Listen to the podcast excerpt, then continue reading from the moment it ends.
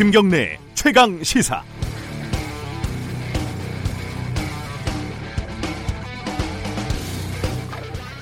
어제 낮에 잠깐 책상에 기대서 졸았는데 자고 일어나서 핸드폰을 보니까 각종 단톡방에 수많은 글이 올라와 있더군요. 어, 조국 장관이 사퇴했다는 속보 링크와 함께요. 저는 꿈인 줄 알았습니다. 두 달여에 걸친 이른바 조국 대전은 이렇게 마무리가 됐습니다. 문재인 정부의 향후 국정 운영 방향, 과 어, 윤석열 총장의 거치 뭐 이런 거에 대한 각종 정치 공학적인 분석, 총선을 앞둔 다양한 셈법이 난무합니다. 하지만 지금 국면에서 가장 중요한 것 중에 하나는 검찰 개혁이 앞으로 어떻게 될 것이냐 이거 아니겠습니까? 일단 검찰 입장에서 보면요. 그게 어떤 평가를 받든지 간에 살아있는 권력에 대해서도 수사할 수 있는 조직이라는 사실을 온몸으로 보여줬습니다. 검찰이 앞으로 국민에게 스스로의 존재 가치를 설명하는 중요한 논거가 될 겁니다. 당장 공수처를 좀 미루자 이런 한국당의 주장이 나오잖아요. 하지만 뒤집어 보면요.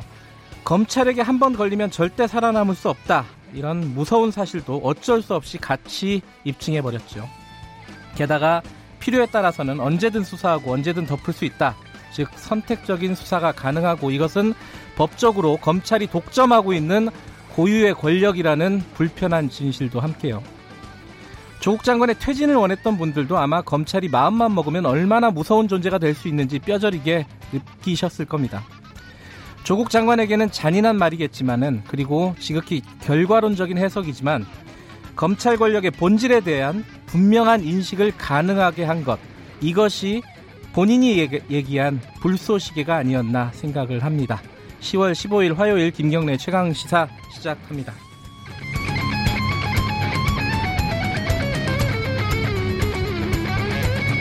김경래 최강 시사는 유튜브 라이브로도 함께하고 계십니다. 문자 참여 기다리고요. 샵 9730으로 보내주시면 됩니다. 짧은 문자는 50원, 긴 문자는 100원 들어갑니다. 스마트폰 애플리케이션 콩 이용하시면 무료로 참여하실 수 있습니다. 뉴스가 굉장히 많습니다. 주요 뉴스 브리핑 시작하겠습니다. 고발 뉴스 민동기 기자 나와 있습니다. 안녕하세요. 안녕하십니까. 어, 조국 장관 사퇴 소식부터 좀 정리를 해보죠. 지난달 9일 취임을 했는데요. 네. 35일 만에 사퇴를 했습니다. 네. 검찰 개혁안을 어제 직접 발표하고 3시간 만에 사의를 표명을 했는데요. 더는 자신의 가족 일로 대통령과 정부에 부담을 들여서는 안 된다라고 판단을 했고 자신이 자리에서 내려와야 검찰 개혁의 성공적인 완수가 가능한 시간이 왔다고 생각한다. 이렇게 얘기를 했습니다. 네. 검찰 개혁을 위한 불쏘시개에 자신은 불과하다 이런 얘기도 했습니다. 문재인 대통령이 청와대 수석 보좌관 회의에서 조국 법무부 장관과 윤석열 검찰총장의 환상적인 조합에 의한 검찰 개혁을 희망을 했는데 네. 꿈 같은 희망이 되고 말았다. 국민들 사이에 많은 갈등을 야기한 점에 대해서 매우 송구스럽게 생각한다고 사과를 했습니다. 근데 그러면서도 조국 장관이 검찰 개혁에 큰 동력이 됐다고 평가를 했고요. 언론 역할을 다시 한번 깊이 생각하는 소중한 기회가 되었다면서 언론 개혁 필요성도 강조를 했습니다. 어, 오늘 어쩔 수 없이 이 조국 장관 사퇴와 관련된 뉴스를 어, 좀 많이 다룰 수밖에 없을 것 같습니다. 네. 어, 그 사퇴 발표하기 3시간 전에 개혁안 발표했다고 아까 말씀하셨잖아요. 네. 개혁안 내용 좀 살펴보죠. 오늘 그 개혁안이 국무회의에 상정이 돼서 의결 네. 절차를 밟거든요. 네. 직접 수사 상황을 대검찰청뿐만이 아니라 관할 고등검사장에게도 보고하는 그런 내용도 포함이 됐고요. 네. 검찰 공무원의 비위가 발생을 하면 이 법무부 장관에게 의무적으로 보고를 하고 검찰에 대한 법무부의 1차 감찰권을 확대하도록 법무부 훈령도 개정을 하기로 했습니다. 네. 심야 조사와 부당한 별건 수사 등 검찰의 잘못된 수사 관행으로 지목돼 왔던 행위들도 법무부령으로 제정을 해서 바꾸기로 했는데요. 근데 조국 장관이 직접 발표한 이 2차 검찰 개혁 방안에 대해서 대검이 특수부 축소 등을 제외하고는 협의가 안 됐다라는 입장을 밝히고 있습니다. 네. 그러니까 정확하게 특수부 축소, 형사 공판부 강화, 심야 조사 제한 등을 제외하고 나머지 개혁 방안은 받아들일 수 없다는 뜻을 밝히고 있는데요. 네. 대검 측은 법령 개정은 관계기관끼리 협의하게 돼 있다면서 협의 과정에서 의견을 낼 예정이라고 밝혔습니다. 그러니까 그 감찰 어, 요 부분에 대해서는 받아들이기가 힘들다. 그런 어, 입장을 네. 밝혔습니다. 그게 가장 민감한 부분 중에 하나일 거예요. 네. 어차피 특수부 축소 이런 것들은 검찰에서도 밝힌 내용이기 그렇죠. 때문에요. 네. 이거는 어떻게 될지 좀 지켜보고요. 음, 이제 조국 조국 장관 이제 전 장관이죠. 조국 전 장관 가족 관련된 수사는 어떻게 되는 겁니까? 그러니까 일단 검찰 입장은 이 조국 전 장관 사퇴와 무관하게 수사를 진행한다는 방침인데 네. 아무래도 이제 스스로 사퇴를 했기 때문에 여론 동향을 좀 살필 것으로 보입니다. 네. 그리고 서울중앙지검 특수 2부가 어제 정경심 동양대 교수를 다섯 번째 비공개 소환해서 조사를 했는데요. 네. 어, 조국 장관의 사퇴 소식을 전해 듣고 조사를 중단한 채 정 교수가 귀가를 했습니다. 조서 열람 절차도 어제는 생략을 했다고 합니다. 검찰은 이번 주 중으로 정경심 교수 수사를 마치고 구속영장 청구 여부를 결정할 방침이었는데 이게 일정대로 진행이 될지는 좀 상황을 봐야 될 것 같습니다. 네, 어, 조사가 일단 어제는 좀 미뤄진 상황인 거고요. 그렇습니다. 그 조국 장관 소환은 어떻게 될지 이 부분도 좀 관심사입니다. 네. 어쩔 수 없이 확인을 해야긴 해야 될 거예요. 조국 그렇습니다. 장관에 대해서. 네. 그럼 또 한 차례 좀 파문이 일지 않을까라는 생각도 듭니다. 어, 다음 소식 전해주시죠. 서울 지역 경찰 발전 위원 10명 가운데 6명은 네. 어, 이른바 그 치안 정책과는 무관한 이들인 것으로 확인이 됐습니다.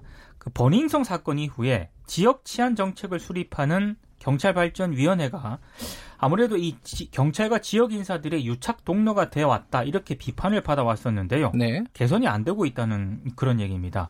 국회 행정안전위원회 소속인 무소속 정인화 의원이 서울시내 경찰서 경찰발전위원 구성 현황을 분석을 했거든요. 네. 일선 경찰서 28곳에 위촉된 경찰발전위원 가운데 59.2%가 지역 사회 유력 인사들인 것으로 확인이 됐습니다. 이른바 유지들이죠, 유지들. 그렇습니다. 예. 그 경찰의 경찰 발전위원 명단이 원래 비공개였거든요. 네. 근데 버닝성 사건 이후에 경찰청이 인적 구성 정보 일부를 공개를 하라 이렇게 결정을 했습니다. 네. 근데 서울 시내 경찰서 31곳 가운데 구로, 송파, 성동 경찰서는 준비 중이라는 이유로 아직 정보를 공개하지 않고 있고요. 이게 준비가 많이 필요한 건가요? 별로 준비할 게 없는 것 같은데. 명단 공개하는 거잖아요. 그렇습니다. 예. 근데 명단 공개된 그 경찰서 현황을 보니까 네. 쏠림 현상도 굉장히 심각했습니다. 어떤 쏠림이죠?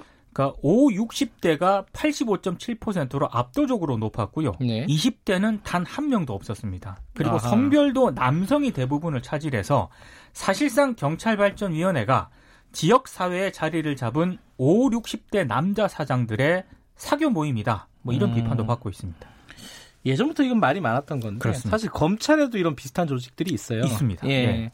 그것도 한번 공개해 보면 비슷한 결과가 오히려 더하지 않을까라는 생각도 들어요. 네. 예. 어, 방금 거는 이제 국감 소식이었고요. 어, 지금 지하철이 16일부터 서울 지하철이 파업에 들어간다고요? 이거는 왜 그런 거죠? 그 서울 지하철 1호선에서 8호선을 운영하는 서울교통공사 노조가 네. 임금 피크제 지침 폐기 등을 요구를 하면서 내일부터 18일까지 아, 내일이네요. 그렇습니다. 네. 총파업을 예고를 했습니다. 그러니까 노조 설명을 들으면 이렇습니다. 행정안전부가 2016년 1월 임금 피크제 운영 지침을 통보를 하거든요. 네. 근데 이 지침에 따르면 서울교통공사 등 지방 공기업은 신규 채용 목표 인원을 별도 정원으로 관리를 하게 되고요. 네. 이들의 인건비를 임금 피크제를 통해서 절감된 재원으로 충당을 해야 한다고 합니다. 음흠. 근데 문제는 시간이 지날수록 임금 피크제로 마련된 재원은 줄어들게 되고 신규 채용자에게 들어가는 인건비가 커지고 있다는 그런 점인데요. 올해 임금 피크제로 절감된 인건비가 155억 정도 되는데 감당해야 할 신규 채용 인건비는 198억을 넘는다는 게 노조의 주장입니다. 그러니까 노조는 이 밖에도 안전 인력 충원이라든가 4조 2교 대제 근무 형태 확정 이런 것들을 요구를 하고 있거든요. 네. 노사가 오늘 본 교섭에서 막바지 합의 타결을 시도할 예정인데 상황을 좀 봐야 될 것 같습니다. 어, 내일 총파업이 진행이 될지 말지는 오늘 어, 협상에서 결정이 된다. 그렇습니다. 이런 말씀이시고요. 어, 국감 소식 하나만 더 알아보죠. 박양춘 티센크루프 엘리베이터 코리아 대표가 사퇴 의사를 밝혔습니다. 네. 그 하청 노동자가 잇따라 사망을 하면서 도마에 좀 올랐었는데요. 네. 지난 11일 그 잇따라 사망한 그 노동자 사망 사고와 관련해서 국회 환경노동위원회 국정감사의 증인으로 출석을 했거든요. 네. 근데 이 자리에서 또 사고가 발생을 하면 대표이사 자리를 사퇴하겠다 이렇게 밝힌 아, 것으로 전해졌습니다. 본인이 약속을 했던 부분이네요. 근데 예. 국감 다음 날 바로 이제 또 하청 노동자가 예, 어제 이 소식 전해 주셨죠. 그렇습니다. 예. 그래서 이제 사퇴 의사를 밝힌 것으로 보이는데요. 네. 티센 크루프 측은 현재 내부적으로 조사팀을 꾸려서 사고 원인 파악에 주력하고 있다고 밝혔고요. 네. 전국 모든 현장의 설치 작업을 중단을 시키고 안전 점검을 강화할 예정이라고 밝혔습니다. 네, 하나만 더 알아보죠. 그 가수 겸 배우 설리가 어제 자택에서 숨진 채 발견이 됐는데요. 네. 매니저가 발견해서 신고를 했습니다. 아직 사인은 정확하게 밝혀지지 않았습니다만 경찰은 유서로 보이는 메모가 다이어리에서 발견됐다고 밝혔습니다. 악성 댓글 때문에 굉장히 그 네. 많이 좀 고통을 호소를 했거든요. 네. 이거와 연관이 있을 것으로 지금 추정이 되고 있습니다. 어, 어제 굉장히 놀라운 소식이 두 가지가 있었습니다. 네. 근데 저는 좀 이 뉴스를 보면서 어, 이 에프엑스 설리 어, 죽음에 관한 기사를 실으면서 어, 상당수 언론들이 노출이 심한 사진을 실더라고요. 그 왜 그런지 모르겠어요. 그거는 노출이 심한 사진도 실었고요. 네. 일부 언론 같은 경우에는 그 시신을 119 아. 차에 태우는 그 사진까지 실어가지고요. 예. 이건 좀 선을 넘었다 이런 비판도 많이 받았습니다. 예. 자, 오늘 소식 잘 들었습니다. 고맙습니다. 고맙습니다. 고발뉴스 민동기 기자였고요. 김경래 최강 시사 듣고 계신 지금 시각은 7시 36분입니다. 계곡을 따라 쭉 뻗은 산길.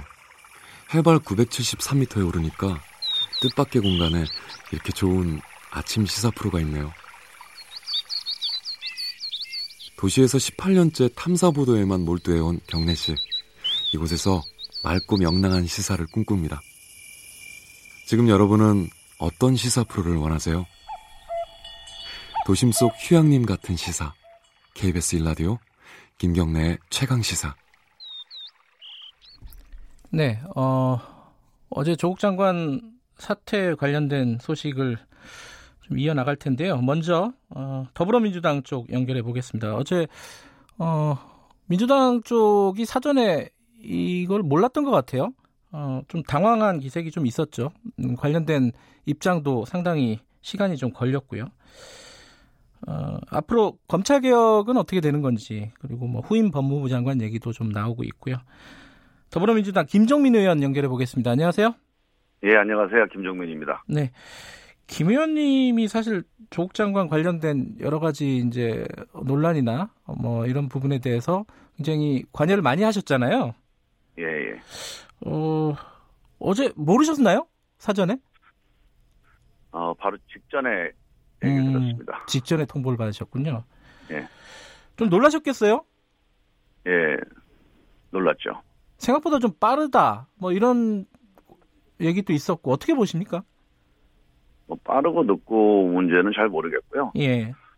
어, 그 동안에 이제 그 우리 조국 장관 본인의 그 상황이 네. 그 옆에서 지켜보는 이제 겉으로 보는 거하고는 다르지 않았겠습니까? 네. 그 가족들의 상황도 있고 네. 또 이제 그 부인 되시는 분은 건강이 또 상당히 안 좋은 상태고 네. 그래서 어 하루하루가 제가 옆에서 지켜보는 사람이 보기에도 하루하루 이제 아슬아슬하게 네. 버텨온 건데 네.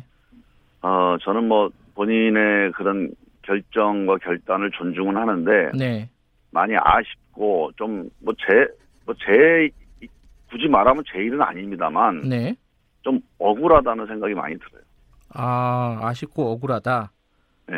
이게 음, 왜냐하면 예. 실제로 저는 두 달 동안 제가 청문이었기 때문에 그렇죠. 이 예. 사실관계들을 다 꼼꼼히 한번 살펴봤거든요. 네. 근데 제가 뭐 정치적으로 뭐 우리가 그 여당이니까 보호하고 이런 걸 떠나서 네. 그냥 제가 뭐 정치인이든 아니면 한 인간 이든 양심상 이 사람에게 이런 의혹과 이런 공격이 맞나 저는 그 점에서 아직도 계속 의문이고요. 음. 정말 수많은 여러 가지 의혹들, 특히 뭐 입시 부정으로 딸 아들의 대학 갔다. 네. 특권을 누렸다 아빠 덕에 네. 이거 다 사실이 아닌 일이거든요 제가 보기에는 음흠. 그래서 사모펀드 문제도 얼마 전에 우리 그 김경록 씨라고 그 PB 예, 예. 그 private banker 했던 분이 네. 이제 인터뷰를 했던 게 이제 밝혀졌잖아요 늦게 네. 그 내용을 보면 아주 정확하게 나와 있어요. 그 조국 장관은 전혀 관계가 없고 네. 아예 내용을 모르고 있고 또 실제 이 펀드 운영과 관련해서도 피해자의 가능성이 높다는 게 그 사람 그 몇 년 동안 같이 해왔던 사람의 얘기입니다. 네. 그래 그런 걸 보면 정말로 부당하게 공격을 받았다는 생각이 들고 해서 저는 그 문제가 뭐 조국 장관 사퇴로 끝날 문제는 아니라고 보고 네. 정말 그 조국 장관 개인 혹은 그 가족에게 쏟아졌던 그 의혹 공격 이게 얼마나 사실이었는지 또 음. 진실은 뭐였는지는 그거는 뭐 검찰 개혁과 별개로 그거대로 꼭 확인하는 과정이 좀 필요하겠다. 네. 그렇게 봅니다. 예, 아까 어 저기 재산 관리인 PB는 김경록 씨 말씀하신 거였죠, 그죠? 아, 네, 김경록 씨. 예, 예, 예. 어 말씀하신 대로 그러니까 아쉽고 억울한 측면이 있고 그럼 지금까지는 어쨌든 위태로웠지만은 어, 잘 버텨오지 않았습니까? 근데 갑자기 네. 이런 결정을 한 이유는 뭐라고 해석을 해야 될까요? 그뭐 저도 뭐 특별히 사실을 확인하고 이제 본인 당사자 얘기를 듣고 드리는 말씀은 아니고요. 네. 그냥 옆에서 지켜본 걸로 보면 네. 일단 이제 그 국민들이 이 문제를 가지고 그렇게 딱 갈라져서 서로 논쟁하고 하는 게 좀 가장 이제 조 장관한테 부담스러웠다고 음. 좀 보고요. 네. 이게 하나가 있을 거고 또 하나는 중요한 것은 네. 가족들 문제입니다. 아. 특히 이제 그 부인 되시는 분이 건강이 안 좋은 상태에서 예. 계속 이제 이게 수사를 계속 받아야 되고 네. 또 여러 가지 심리적인 압박을 받고 있는 상태고 하니까 예. 저는 그게 이제 하루하루가 그걸 버티는 게 쉬운 일이 아니었을 거다. 네. 그 정도로만 짐작을 하고 있습니다. 그럼 한 두 가지 정도 이제 얘기들이 나오는 것 같은데 하나는 어, 여론조사 같은 것들이 굉장히 수치가 안 좋게 나오고 있었습니다 최근에. 예. 그러니까 이 부분에 대한 부담이 좀 크지 않았을까? 어, 라는 해석이 있습니다. 저는 뭐, 뭐 여론조사나 지지율도 네. 우리가 뭐 무시는 못하죠. 네. 그런데 어떤 한 순간의 여론이 예. 또그 어떤 그 흐름을 그, 그 이끌어가는 민심하고 정확히 일치하는 건 아니거든요. 네. 그래서 우리가 여론조사 지지율을 가지고 중요한 결정을 하는 건 아닙니다, 원래. 네. 그러니까 참고를 하는 거죠. 네. 그래서 그게 뭐 장관한테 심리적인 압박은 될 수 있었겠지만 네. 그 여론조사 지지율 가지고 뭐 장관이든 대통령이든 네. 어떤 그걸 가지고 어떤 중요한 결정이 중요한 원인으로 또는 요인으로 삼지는 않았을 거라 저는 그렇게 봐요. 예. 근데 이제 어 원로 그룹들 민주당 계열의 원로 그룹들하고 그리고 민주당 의원들도 어 네. 이렇게 청와대 쪽에 이 조국 장관 거치는 좀 결정을 해야 되는 거 아니냐라는 어, 의견을 좀 제시했다 이런 보도들은 좀 나오고 있어요. 그게 어. 먼저 어제 오늘 일은 아니고요. 네. 사실 뭐 민주당이나 아니면 예전 뭐 우리 저 당의 원로들 뭐 그런 보도도 제가 봤습니다만 네네. 그분들만이 아니라 네. 대한민국의 온갖 모든 그 논쟁의 장에서 네. 이 문제를 가지고 우리 국민들이 계속 논쟁을 하고 토론을 했어요, 사실. 네. 그래서 각자 의견들은 서로 다르죠. 네. 그리고 그 다른 그 수많은 그 논란들, 경론들, 뭐 이런 네. 거를 이제 장관이 계속 뭐 지켜봤을 거 아니겠습니까? 예. 그리고 그, 그 과정에서 이제 자기가 어떤 선택을 해야 되는지 계속 매일매일 어떤 선택의 나날이었을 거라고 보고요. 네. 그게 특정하게 어떤 뭐 음. 언론들의 얘기가 영향을 미쳤다 이렇게만 보, 볼 일은 아닐 거라고 봐요. 네.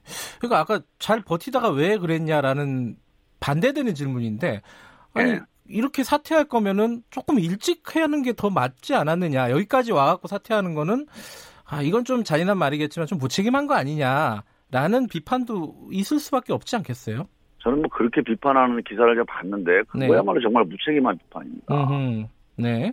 지금 이 상황이 네. 저는 둘 중에 하나로 정리가 됐어야 되는 사실관계를 보니까 네. 보니까 좀 억울한 면이 있다. 네.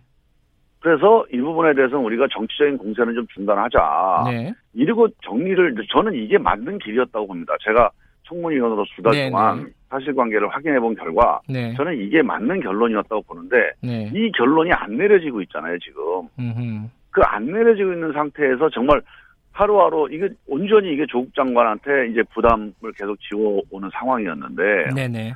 근데 이 상황에서 인간적으로는 그 가족들이 겪는 고통이 그게 야 시간이 지나면 이게 좀 없어지겠지 그렇게 생각을 했을 거예요 아마. 아 예. 근데 이게 계속 없어지지 않고 네. 특히 이제 그 부인 같은 경우는 어 이제 건강이 안 좋다고 하는데 네. 그 상황이 계속 이렇게 누적되고 있는 거잖아요 지금. 예. 저는 그래서 이 이렇게까지 문제가 해결이 안 되고 네. 이렇게까지 자기 진심이 전달이 안 되리라고 차마 생각했겠습니까 시작할 때. 음. 그 지금 말씀이 이제 이렇게까지 전달이 안 되냐 이 측면이 사실은 네. 어 최근에 나온 어 굉장히 안 좋은 수치 최악의 어떤 여론조사 수치 이런 네. 것들이 결국 그 부담이 되지 않았을까 또그 다시 돌아가서 얘기를 드리면은 그렇지 그 예, 예. 여론조사 수치가요. 네. 되게 우리가 수치화돼 있으니까 되게 이제 중요하다고 생각을 많이 하는데 예. 눈에 확 들어오잖아요. 네. 근데 이제 그거 이전에 큰 흐름이라는 게 있지 않겠습니까? 네. 저는 큰 흐름이 저는 이제 조장관 입장에서 보면 네. 내가 이게 어, 억울하니까 네. 혹은 그 수많은 의혹들이 사실이 아니니까 네. 시간이 지나면은 밝혀질 거다. 또 시간이 지나면 아마 국민들이 받아주실 거다. 이런 생각을 갖고 여기까지 온 거라고 봐요. 예. 근데 그 흐름이 바뀌질 않잖아요. 이게 뭐 수치가 몇 퍼센트 예. 떨어지고 예. 이런 문제가 아니고 예, 예. 이게 큰 흐름이 두 이 평행선이 예. 접점이 만들어지지 않는 상황이 예. 힘들었겠죠, 당연히. 음. 그게 무슨 뭐 수치의 어떤 변화가 네. 뭐몇 퍼센트까지는 버틸만 하고 몇 퍼센트 넘어가면 안 된다 이런 네. 거는 그냥 옆에서 이제 그 평론할 때 할 수 있는 얘기지. 뭐 당사자 입장에서는 그 수치가 직접적인 요인은 아니었다고 저는 봅니다. 검찰 수사는 뭐 원칙대로 진행이 된다. 이게 이제 뭐 검찰 쪽 얘기인데 예. 검찰 수사의 결과에 따라서 누군가 좀 책임을 져야 된다. 이렇게 보시는 건가요?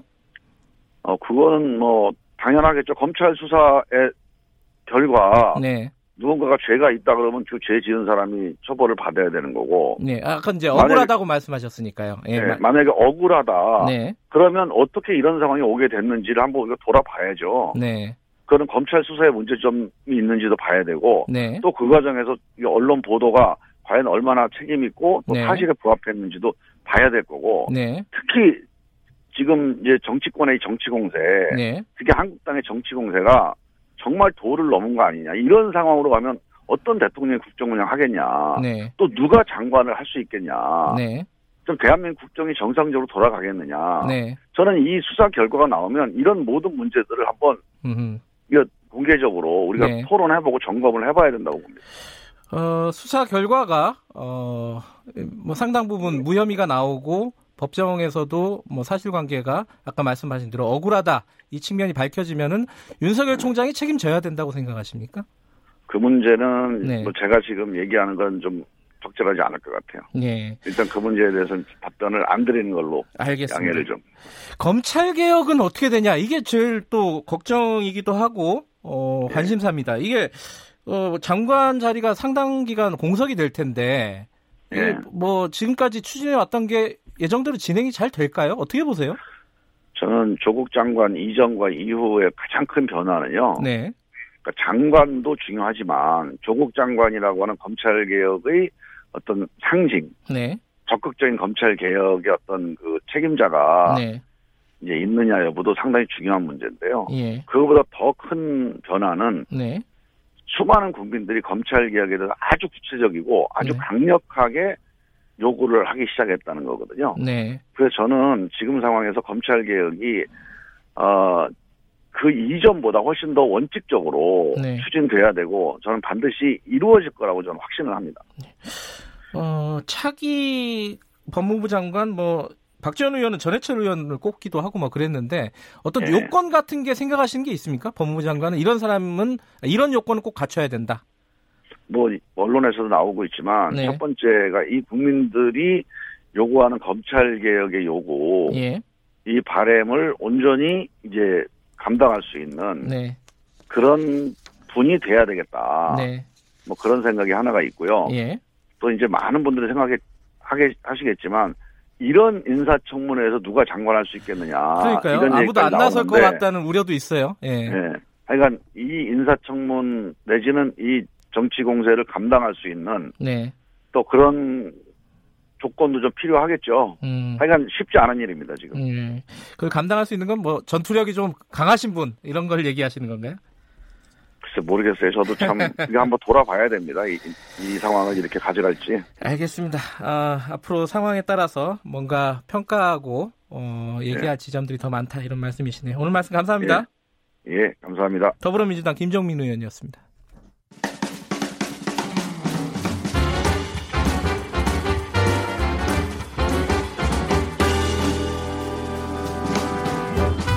여러분의 아침을 책임집니다. 김경래의 최강 시사. 최강 스포츠 KBS 스포츠 취재부 김기범 기자 나와 있습니다. 안녕하세요. 네, 안녕하세요. 에... 프리야구 소식부터 알아보죠. 플레이오프 네. 어제 1차전 있었죠? 어제 연장전까지 가서 결과 모르시고 잠드신 분들도 있을 것 같아요. 예. 하이라이트를 보통 보시고 주무실 텐데 그럴 시간이 없으셨을 겁니다. 자, 키움이 먼저 이겼어요.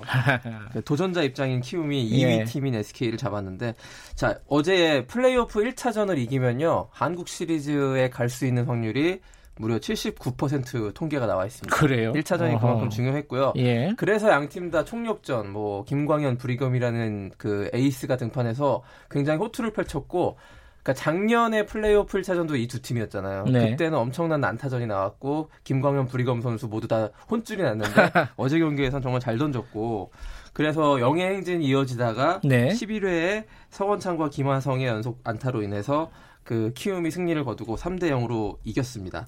자, 그 오늘 또 2차전이에요. 네. 그 문학에서 열리고요. 이 SK가 산체스를 선발로 예고했고 있 키움은 최원태를 선발로 예고했는데요. 저 이 최강 시사 작가님에 따르면 예. 이 최원태 투수가 굉장히 문학에서 강했다고 합니다. 키움의 팬이신데. 전문가시죠? 네. 네. 그래서 이번 1차전 때 키움 장정석 감독의 데이터 야구가 굉장히 좀 주목을 많이 받았거든요. 네. 그 투수들을 적재적소에 기용하는 그 9명의 투수를 기용하는데 아주 한치의 오차 없이 잘 기용해가지고 네. 아, 역시 데이터 야구에 기반한 장정석 감독의 치밀한 이런 작전이 그 플레이오프에서도 통했다. 음. 오늘 최원태 선발인데 최원태 선수가 전체적인 성적이 그렇게 좋지는 않은 투수인데 이 SK를 잡는 어떤 그 맞춤형 투수로 기용되는데 음. 오늘도 한번 두고 봐야겠습니다. 오늘 2차전 어, 두고 보고요. 네. 축구 대표팀 평양에 도착했죠. 네.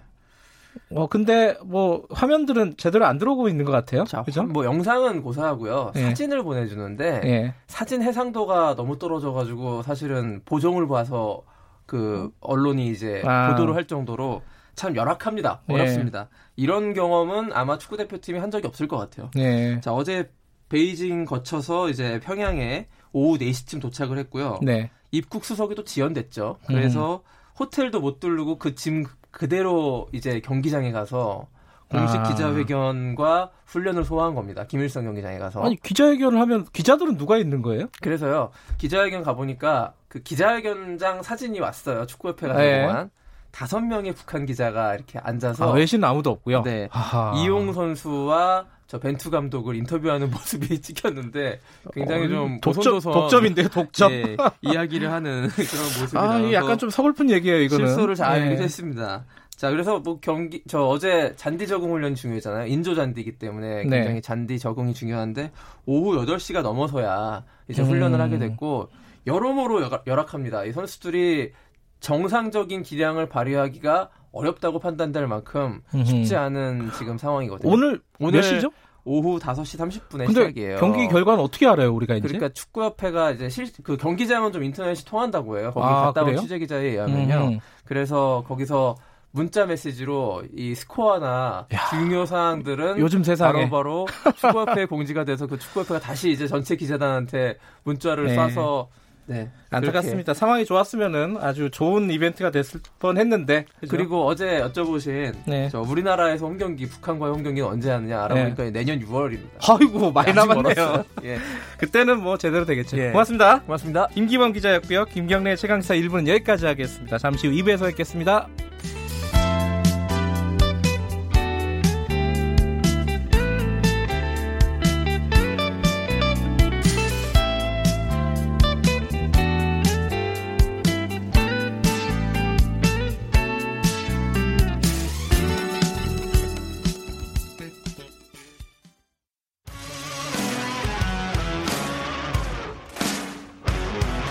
탐사보도 전문 기자 김경래 최강 시사.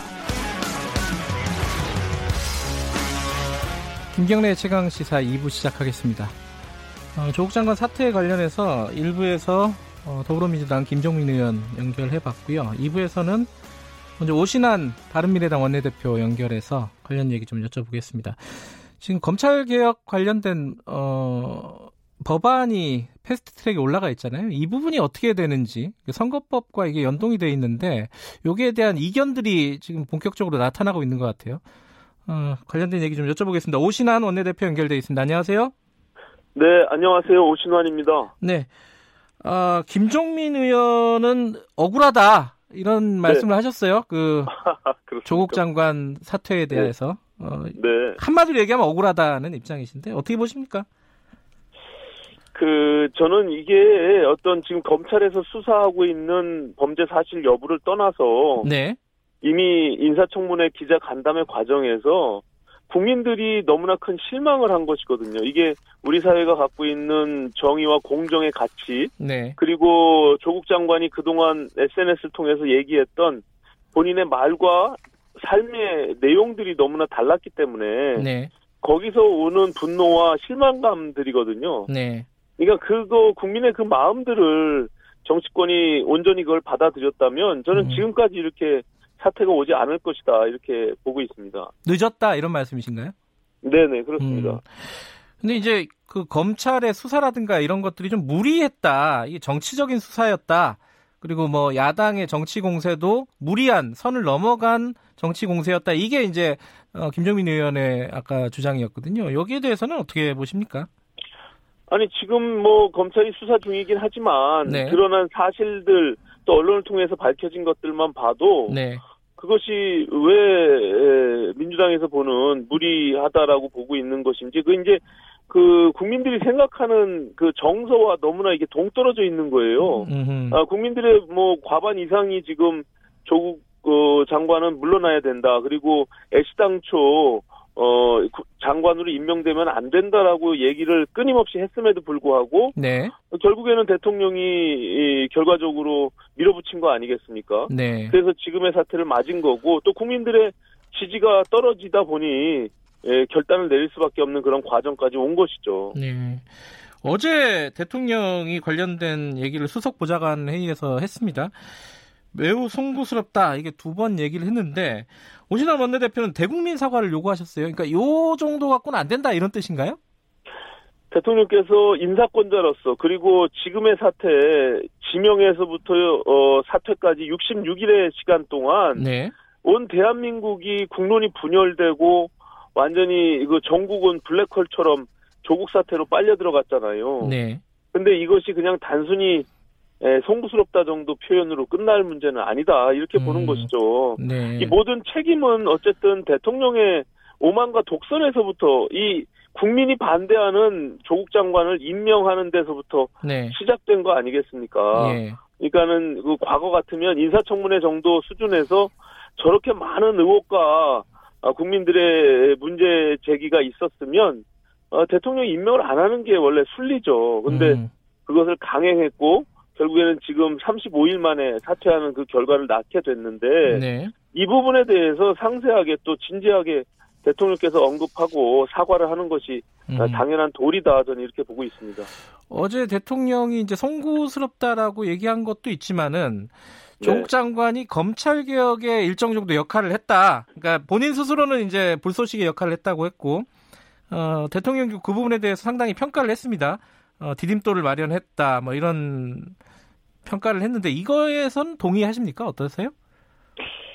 아, 저는 왜 조국 장관과 검찰 개혁을 등식으로 만들려고 하는지 네. 그거 자체가 잘 이해하기가 어려워요. 네. 그러니까 이미 이 검찰 개혁의 시대적 과제는 오래전부터 흐름상 논의돼 왔었고 네. 그리고 이미 국회에 법이 지금 상정돼 있는 상태이며 네.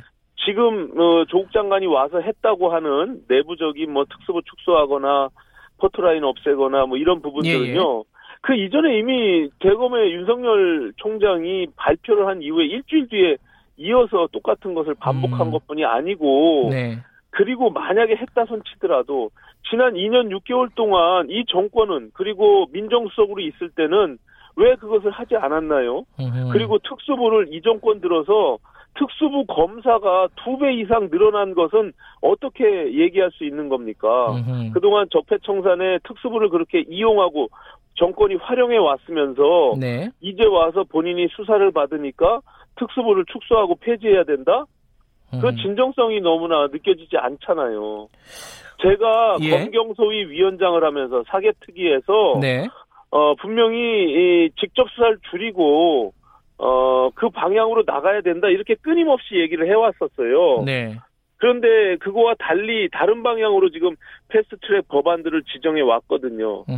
예, 그래서 이제 뒤늦은 감이 있지만 어쨌든 직접 수사를 줄이고 네. 그리고 수사 기소를 분리하는 그 방향으로의 검경 수사권 조정에 있어서는 제가 처음부터 주장했던 바이기 때문에 네. 저는 그 방향에는 동의합니다. 예. 근데 왜 이제서 하느냐라는 것이 저는 아쉬움이 있고 네. 진정성이 좀 결여돼 있다 이렇게 보는 것이죠.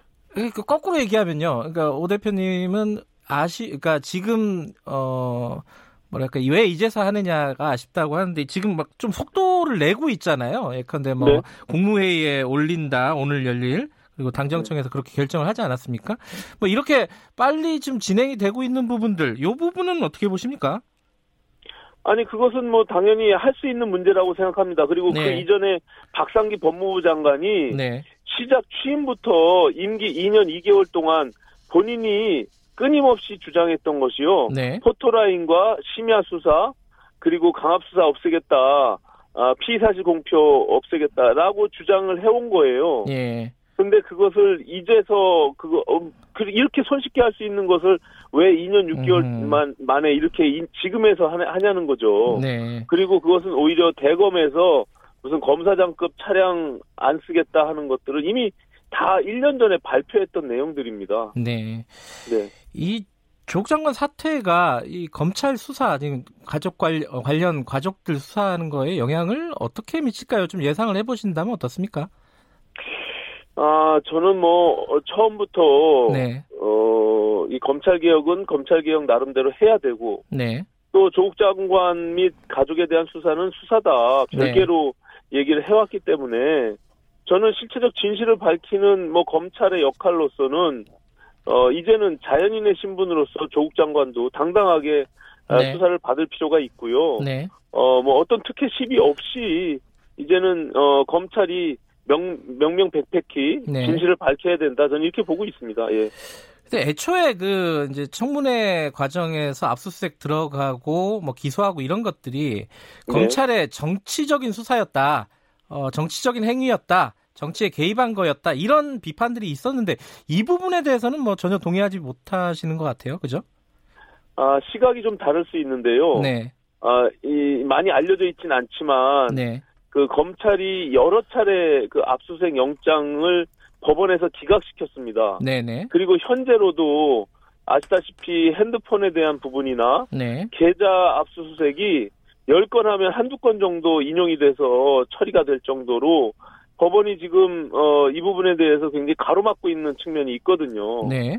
그런 측면에서는 초기의 수사가 제대로 이루어지지 못하고 미진하게 이 진행된 음. 부분들이 있어요. 오히려 뭐 수사의 예. 수사의 처음 시작은 사실은 압수수색에서부터 시작하는 거거든요. 네. 근데 그것들을 어 오히려 어이 정권에서 조국 장관이 차지하고 있는 그 위치나 지위 때문에 오히려 수사가 방해받은 측면이 분명히 저는 있다 이렇게 보고 있습니다. 근데 이 지금 의혹들 가족들과 관련된 의혹들이 수사 결과 어 대부분 뭐 사실로 드러나지 않았다, 않게 된다 이러면은 윤석열 장관 거취 문제가 얘기가 나올 수밖에 없지 않겠습니까? 어떻게 보세요? 뭐 검찰의 수사가 이제 어 그 결과로서 네. 어, 그 그걸 말해주겠죠. 그래서 어, 일단 부인과 네. 여러 가지 지금 나왔던 어, 실체적 진실들이 어떻게 밝혀질 것인지 네. 그거는 뭐 수사 결과를 좀 지켜봐야 될 것 같습니다. 예, 예, 결과는 지켜봐야 된다. 네. 지금 뭐 그 동반 퇴진 뭐 이런 얘기도 그 전에 있었어요. 윤석열 총장하고 조국 장관 네. 이런 네. 얘기들에 대해서는 어떻게 보세요? 아 아시다시피 검찰총장이 네. 정치적 독립과 중립성을 확보하기 위해서 예. 일부러 법을 개정해서 2년의 임기를 부여한 겁니다. 네. 그래서 어, 검찰총장의 지위는 굉장히 독립적인 저 상태에 돼 있고요. 네. 그로부터 어, 검찰의 수사나 이런 부분들이 이 정치적으로 어, 네. 어, 독립이 되어야 된다라는 측면이 있는데 너무나 과도하게 지금 사실은 수사를 진행하는 부분들에 대해서 네. 정치권에서 네. 압박이 있었죠. 대통령이 음. 직접 언급했던 부분들이 있으니까. 네네. 네. 저는 앞으로라도 이런 부분들은 정말 있어서는 안 된다 생각합니다. 음. 이게 검찰이 정치 검사로서 어, 잘못된 방향으로 악용되는 것들도 사라져야 되지만 네. 정치권이 나쁜 의도로 이 정, 정 검찰 권, 권력을 악용하는 것도 저는 사라져야 된다고 보거든요. 네. 네 그런 측면에서는 저는 검찰 개혁의 핵심 중에 또 다른 한 부분은 네. 정치 권력으로부터 검찰의 수사가 독립적으로 어, 중립적으로 확보되는 부분들 네. 이것도 우리가 한번 어 요번 차제에 논의가 돼야 된다 이렇게 생각합니다. 어 아까 말씀하셨는데 사실 검찰 개혁이나 이런 부분들은 국회에서 계속 진행되고 있습니다. 패스트 트랙에 올라가 있고 그런데 네. 지금 더불어민주당이 선거법 말고 사법 개혁안, 그러니까 검, 검경 수사권 조정안이나 공수처법 이런 것들을 먼저 처리하자는 입장을 내비쳤습니다. 이거에 대해서는 어떻게 생각하세요? 아, 제가 어제도 정론관에서 일단 어, 기자회견을 했는데요. 네네. 6개월 전에 당시에 여야 사당이 합의문을 서명한 부분들이 있습니다. 네. 뭐 이미 만천하에 알려져 있는 바와 같이 왜 패스트트랙이라는 것이 진행됐는지는 민주당과 나머지 야 3당이 입장들이 서로 조금 달랐잖아요. 네. 그것을 서로 맞교환한 겁니다. 정치개혁이라는 것과 사법개혁을. 네. 그래서, 어, 본회의 처리할 때 같은 날에, 어, 선거법을 선처리하고 네. 그 이후에 공수처법과 검경수사 조정법을 예. 어, 후처리한다라는 것을 합의한 게 있어요. 예. 근데 그것을 합의를 원천적으로 깨버리면 네. 그 난리를 피면서 6개월 전에 패스트트랙을 한 이유가 네. 도대체 어디에 있겠습니까? 그러니까 음. 저는 그것은 합의를 원천적으로 먼저 선행해서 깬다는 것은 네. 원 패스트트랙을 원천 무효로 선언하는 것과 마찬가지다. 아. 국회는 또 대, 대 혼란이 올 것이다 이렇게 보고 있습니다. 제론의 여지가 없다는 말씀이신가요? 논의해 볼 수는 없나요 혹시 그 부분은? 네네 저는 그, 그 부분은 예. 약속을 지켜 나가는 것이 중요하다고 보고요. 예. 그것이 그렇게 한 달 정도의 시간인데 네. 그렇게 막 밀어붙이면서 해야 될 급박한 상황이었다면 네. 왜 정권 초기에 시작할 때 검찰 개혁을 부르짖지 않고 그것을 검찰의 특수부를 악용하면서 음. 정치 권력이 지금까지 2년 6개월의 허송 세월을 보내왔냐고 저는 반문하고 싶습니다. 근데 자유한국당은 오히려 또 공수처법은 다음 국회로 넘기자 이러고 있어요. 이 부분에 대해서는 어떤 입장을 갖고 계십니까? 저는 뭐 공수처 설치에 대해서 근본적으로 반대하고 있지는 않아요. 네. 다만 이제 그 내용에 있어서 네. 제가 주장하는 바가 있기 때문에 지난번 패스트트랙에서도 제가 반대하는 것으로 비춰졌는데 네. 저는 그 결과적으로 선한 권력이라고 사람을 믿기보다는 네. 공수처라는 그 조직에 대한 제도를 시스템을 어떻게 만들 것이냐라는 네. 부분들에 대해서 좀 머리를 맞대고 이 정권이 아닌 다음 정권, 다다음 정권에서도 그 권력이 정치 권력으로부터 악용되지 않도록 만드는 것이 저는 매우 중요하다 이렇게 보고 있습니다. 그러니까 공수처법은 이번 국회에서 처리하는 것도 역시 원칙이다 이런 말씀이신가요? 그렇죠. 그것도 이미 음. 이미 논의하는 과정 속에 들어 있기 때문에 네. 저는 이제 어, 내일인데요. 네. 내일부터 원내대표와 어, 각 당에 한 명씩 해서 총 여섯 명이 이제 회의를 시작할 텐데요. 2 플러스 2 예. 플러스 2 회의 말씀하시는 예, 거죠? 예, 그렇습니다. 예. 예, 거기서 저는 공수처를 포함해서 검찰개혁 법안들을 논의해야 된다 이렇게 보고 있습니다. 지금 여당은 어, 이 저기 뭐 사법개혁 관련 법안을 먼저 처리하자 그러고 저기 더 자유한국당은 공수처법은 다음 국회로 미루자라고 하고 이러면 중간에서 바른미래당이 어떤 역할을 해야 될지 그게 좀 궁금합니다. 저는 뭐 논의는 충분히 해야 된다 시작 그 하는 어, 시점이 굉장히 중요하고요. 네. 어 그것은 또 지금 말씀드린 선거법하고도 연관이 되어 있기 때문에 네. 저는 큰 틀에서 합의를 이뤄야지만이 네. 이 지금 말한 어 정치 개혁과 어, 사법 개혁이 같이 에, 성립이 될 수 있다. 그리고 그 성과를 만들어낼 수 있다. 이렇게 보기 때문에 네. 어, 최선의 노력을 다하도록 하겠습니다. 예. 아까 말씀하신 대로 특수부 권한 조정 뭐 이런 부분들은 어, 국회 논의 과정에서 충분히 수정할 수 있다는 입장이신 거죠?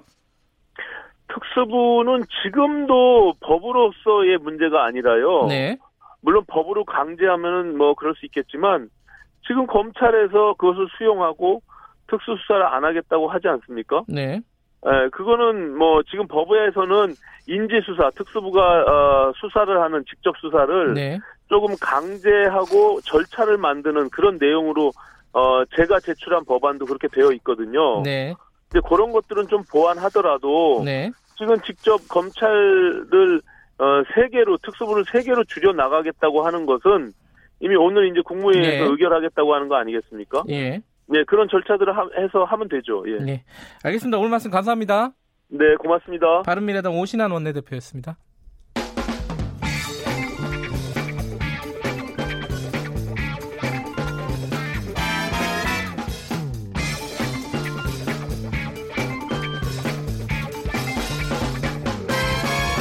윤태곤의 눈. 예, 윤태곤의 눈 의제와 전략그룹 더모아 윤태곤 정치 분석실장 나와 계십니다. 안녕하세요. 네, 안녕하세요. 조국 장관 얘기 조금 더 해야 될 것 같습니다. 그렇죠. 네. 놀라셨죠? 아, 그러니까 뭐 지난주부터 사실은 뭐 명예로운 퇴진, 네. 출구 전략 이런 이야기가 나왔어요. 어제도 네. 잠깐 네. 언급했지만. 근데 이제 왜 어제 오후 2시였냐. 이건 좀 갑작스러웠던 거죠. 그러니까요. 그러니까 그 3시간 전에 개혁안 발표하고. 그렇죠. 네. 요 며칠 짚어보면은 그저께, 그러니까 일요일에 고위당정청 협의가 있었습니다. 있었죠. 그리고 말씀하신 대로 어제 오전 11시에 조 장관이 이제 검찰개혁안 발표를 하고. 네. 그리고 오늘 국무회의를 통해 가지고 그 사안이 땅땅땅 이렇게 의결되는 로드맵이거든요. 네. 그러니까 패스트 트랙을 통한 법안 입법화 문제는 그렇다 치더라도 이게 이 정도는 마무리된 다음에 거치에 대한 고민을 하지 않을까 싶었는데 그 중간 지점인 어제 오후 2시에 전격적으로 사퇴가 된 거죠. 예. 그러니까 정리하자면은 사퇴 자체는 좀 예상된 수순이었는데 네. 시점은 좀 의외다. 그리고 오늘 법무부 국정감사도 잡혀 있기 때문에요. 네. 네. 아까 김종민 의원도 뭐 사태 발표 직전에 통보를 받았다. 그러니까 이런 네. 겁니다. 오늘 뭐 조간 신문에 보면은 좀 보도들이 약간씩 다른데 윤곽은 이제 일치하긴 해요. 네. 한뭐 지난 주말께부터 해서 좀 가닥이 잡혔는데 아주 극소수만 공유를 했고 실제로 좀 뭐 청와대라든지 일반 의원들한테 알려진 것은 그 2시에 사퇴를 했지만 1시 30분 약간 넘어가지고 음. 2시 엠박으로 그게 전달됐거든요. 네. 그거보다 한 10분쯤 전인 것 같아요. 저도 의원 몇 명한테 이야기 들은 게한 네. 1시 25분쯤 예. 이때니까요. 예. 그, 그러니까 그러면서 대통령... 회의들도 밀리고, 그러니까 그렇죠. 예정하지 않았던 일인 건 분명해요, 그죠? 예, 대, 그러니까 예정하지 않았다기보다 다 같이 공유한 일은 음, 아니었다. 일부 예. 극소수만 공유했었다. 그렇죠. 예. 그러니까 이게 보면은 지금 나오는 게 이제 그 분수령은 9월 28일, 10월 3일이었다 이런 이야기가 많이 들립니다. 9월 음. 28일이 서초동 집회가 되게 강해가지고 좀 말하자면 여권이 힘을 받았지 않습니까? 10월 3일에 또 강화문에 대규모로 나왔잖아요. 그러니까요. 예. 이건 이제 좀 국론이 분열돼 있다라는 음. 게 이제 보인 거니까요. 앞으로 어떻게 될지를 전망을 해봐야 될것 네. 같은데 일단, 층위가 여러 가지입니다. 그렇죠. 예. 일단 조 장관 본인 예. 사태문에 밝힌 대로 가족을 돌보는데 집중할 겁니다. 네. 지금 이제 일가에 대한 의혹 정경심 교수는 이미 기소가 됐고 또 어제 입원했다 그러는데 뭐 추가 기소 가능성이 높은 거 아니겠어요? 후속 네. 여부는 모르겠지만은 그럼 앞으로 법정 공방에서 성과를 거두면은 이게 자연인으로 그대로 명예롭게 있을 수도 있고 뭐 학교로 돌아갈 수도 있고 정치를 할 수도 있고 선택지가 넓어지는 거죠. 음. 근데 안 좋은 결과가 나오면은 선택지가 아주 좁아지거나 사라질 가능성이 높으니까 음. 그러니까 이제 본인과 가족을 위해서도 그렇고 향후를 위해서도 그렇고 지금은 이제 법적인 문제에 집중할 겁니다. 네. 몇 달간은. 그 지켜보고 아마 어, 수사 결과에 따라서 뭐 여론들이 책임을 그렇죠. 묻는 쪽이 달라질 겁니다. 아마. 그리고 또 이제 본인의 진로도 이제 달라질 예. 가능성이 높고요. 그럼 뭐 이건 개인에 대한 얘기고 이 정부에 대한 얘기가 또 있죠. 예, 전국에 대한 문제는 일단 어저께 대통령의 오후 3시 발언을 보고 이제 짐작해 보는 게 맞겠죠. 네. 대통령 말씀을 보면 몇 가지 꼭지로 정리가 돼요. 제일 강조가 됐고 반복됐던 이야기는 검찰 개혁과 공정의 가치는 우리 정부의 가장 중요한 국정 목표이며 국정 과제다. 네. 검찰 개혁 계속 간다. 네. 그리고 공정의 가치라는 말은 조 장관 사 사태로 인해 가지고 좀 이제 점화됐던 네. 이런 뭐 불공정, 세습 이런 부분에 대해서 계속 이제 에, 바로 잡겠다 음. 이런 것이고 네. 그다음에 이제 결과적으로 국민들 사이에 많은 갈등을 야기한 점에 대해서 매우 송구스럽게 생각한다. 이까지도 예측 가능한 대목인 거죠. 네. 뭐 당연한 이야기인 거고 또 이제 마지막 문구 광장에서 국민들이 보여주신 민주적 역량과 참여 에너지에 대해 다시 한번 감사드린다. 이제 그 역량과 에너지가 통합과 민생 경제로 모일 수 있도록 마음들을 모아달라. 저부터 최선을 다하겠다. 이 부분은 음, 해석을 해보자면 광화문과 서초동을 포괄하는 걸로 보여요. 예, 예. 통합, 민생 이까지 이까지도 뭐 당연한 예, 예측 가능하고 이야기죠. 당연한 예. 대목들. 그러면 예측이 좀 안 됐던 부분은 어떤 그러니까 부분이 있어요? 눈에 좀 이게 튀는 부분들. 네. 이런 겁니다. 검찰 개혁에 대한 조 장관의 뜨거운 의지와 이를 위해 온갖 어려움을 묵묵히 견디는 자세는 많은 국민들에게 다시 한번 검찰 개혁의 절실함에 대한 공감을 불러일으켰고 검찰 개혁의 큰 동력이 됐다. 네. 조 장관이 발표한 검찰 개혁 방안은 역대 정부에서 오랜 세월 요구되어 왔지만 누구도 해내지 못했던 검찰 개혁의 큰 발걸음을 떼는 일이다. 조 장관 되게 높이 평가하는 그렇죠. 거지 않습니까? 예. 그러니까 이게 뭐 명예퇴진 이런 거 하고 이제 맞물려 돌아가는 것이고 또 지금 이제 좀 지지층들은 되게 성나 있지 않습니까? 그렇죠. 이 부분에 대한 위무 그리고 아까 말씀드린 그 사법 공방의 여하에 따라서 조 장관의 어떤 뭐 향후의 역할론까지 열어놓고 있는 거죠. 음. 이걸 뭐 시켜주겠다가 아니라 네. 열어놓는 거. 음. 그 다음에 이제 하나가 또 언론 스스로 그 절박함에 대해 깊이 성찰하면서 신뢰받는 언론을 위해 자기 개혁을 위해 노력해 주실 것을 당부드린다. 네. 이 부분도 이제 눈에 띄는데 그러면 이거는 그간의 언론 보도에 좀 문제점이 있다라는 것을 애둘러서 표현한 그렇죠? 거 아니겠습니까? 예. 청와대가 볼 때는 그렇다라는 네. 건데 이것에 대해서는 지금 조간신문에 봐도 좀 엇갈려요. 예. 이 반응들이. 네. 어쨌든 뭐 이렇게 말은 그런데 실제로는 이제 어떤 일들이 벌어질 것인가가 중요한 거 아니겠습니까? 하나 더 볼게 22일 날문 대통령이 국회에서 시정 연설을 하게 돼 있습니다. 아 그래요? 예, 그럼 음. 이거 어제 발언보다는 조금 더 훨씬 구체적인 게 나올 건데 네. 여권 입장에서는 두 가지 과제가 있어요. 자 대통령 발언도 있지만은 검찰 개혁에 대한 가시적 성과 만들어야 됩니다. 법제화 네. 부분까지 그리고 국면 전환, 아젠다 전환이 필요해요. 네. 대통령 발언 마무리 부분의 통합과 민생 경제 부분 이게 다 같이 뜻을 모아야 될 사안이지만은 아무래도 청와대가 하고 여당이 좀 선도해야 되거든요. 네. 조 장관 국면에 대한 필요도가 너무 높았기 때문에 뭔가 좀 다른 쪽에 대한 국면 전환이 필요할 거다. 그리고 아주 구체적 문제 하나 있죠. 뭐죠? 개각입니다. 아, 개각이 네. 있죠. 그 국무장관 당, 아니, 법무장관 당연히 비어 있고. 그렇죠. 예. 원래 연말이면은 이낙연 총리 문제라든지 또 김현미 장관, 유은혜 장관 같이 총선 출마 희망자인데 좀 애매한 분들 있지 않습니까? 예. 근데 지금 이 10월 말에 법무장관 요인이 있고 12월 개각을 붙이느냐 합치느냐. 여기까지 듣겠습니다. 네. 윤태곤 실장이었습니다.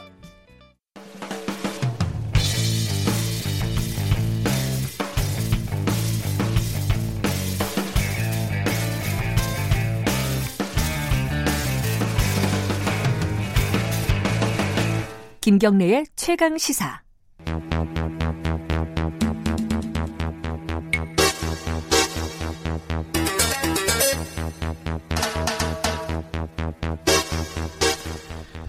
아, 김경래 최강시사 3부 시작하겠습니다. 사건의 이면을 들여다보고 깊이 있게 파헤쳐보는 추적 20분 오늘 두 분 나와 계십니다. 아주경제 장영진 기자님 안녕하세요. 예, 장영진입니다. 예, 그리고 박지훈 변호사님 안녕하세요. 네, 박지훈입니다. 어, 조국 장관 얘기를 천상 계속 해야 될 것 같은데 저희 1, 2부에서 김정민 의원 잠깐 네. 연결했었고요. 그리고 네. 오신환 의원 네. 어, 바른미래당 원내대표 연결을 했었고 두 분 생각은 뭐 완전히 다르시더라고요. 다를 수밖에요. 예, 기, 어, 김정민 의원은 일단 키워드는 억울하다. 아, 억울하죠. 네, 억울하다. 그리고 어, 오신환 원내대표는 늦었다. 음. 오히려 뭐 이런 얘기입니다. 지금 청취자분들 문자 계속 오고 있는데 어, 문자도 많이 오네요. 그 어, 역시 또 의견이 많이 갈리고 있습니다. 어, 일단 어제 사태 뉴스를 보시고 두 분은 어떤 생각을 가지셨는지 잠깐만 들어볼까요? 그 장윤진 뭐, 기자님. 예. 오전에 이제 개혁, 검찰 개혁 방안을 발표했기 때문에 네. 오후에 또 기자회견을 한다 그래서 처음에 뭐지 이렇게 생각을 했었어요. 그래서 어허. 설마 사퇴 얘기를 할까라는 생각을 못 했는데 음. 오후에 뭐 또 자료를 낸다 그러더니 갑자기 이 보니까 제목이 불쏘시개 역할 여기까지다라고 라는 제목에 이제 네. 이제 메시지가 들어오더라고요. 그러니까 깜짝 놀랐죠. 음흠. 그래서 이제 그때부터 이제 난리가 났었는데 예상은 좀 했었어요. 그런데 이게 이제 10월 중순이지 않 습니까, 지금이? 10월 중순에 네. 이렇게 다 전격적으로 이루어질 거라고 생각을 못 했죠. 네. 10월 하순이나 빨라야 10월 하순, 조금 늦으면 11월 중순까지 넘어가지 않겠느냐라고 예상을 했었거든요. 근데 이 고비를 넘기 좀 어려웠던 것 같아요. 첫 번째가 이제 아무래도 그 지금 정경심 교수의 건강상 문제가 가장 아, 큰 요인이 가족 아니었나. 문제. 예, 예. 맞습니다. 듣고 예, 처음에 들, 들었을 때는 아 많이 힘들구나 개인적으로도 네. 어떻게 어려웠구나라고 생각을 하면서 다음에 또 생각을 해보니까 오늘부터 국감이 있어요. 법무부 네, 국감. 오늘이죠. 예. 네. 그리고 결국 조국 장관이 할 수 있는 거는 뭐 입법 사항을 제외한 나머지 사항을 다 했다고 가정했을 때 사실 있으면 걸림돌이 될 가능성도 있습니다. 그런 것들까지 봤을 때는 타이밍상은 뭐 조금 빠르긴 한데 뭐 적절하다. 네. 선택할 수 있는 타이밍이었다. 예, 지금 선택해야 예. 되고 뭐 오늘 좀 보도에 따르면 뭐 정규진 교수 뭐 내종양 얘기가 있습니다. 어, 그래요? 예, 예. 그런 그런 것들을 있다면 뭐 오. 뭐 사실상 뭐 땡길 수밖에 없었지 않을까 이렇게 생각이 됩니다. 그렇죠. 앞으로의 이제 검찰 개혁은 사실 거의 여론의 힘에 의해서 좌우될 수밖에 없기 때문에 네. 그렇다고 본다면 자신이 걸림돌이 될 수 있다고 판단했던 것 같고요. 네. 네. 거기 더해서 아까 뭐 뇌종양 나왔는데 뇌종양과 뇌경색이 같이 와 있는 상태라 그래요. 그래서 아 최근 아, 한동안 좋군요. 예, 네. 최근 한동안 계속 아슬아슬한 상태를 이어왔다고 하거든요. 음흠. 그러니까 참. 그런 사람을 열 몇 시간씩 붙잡고 조사를 했다는 검찰. 글쎄, 검찰한테 제가 알기로는 이 진단서를 제출한 것으로 알고 있는데, 옛날에 그 이기명 씨가 네. 그 제때 수술을 받지 못해서 사망한 그 사례가 언뜻 떠올라서 참 안타깝습니다.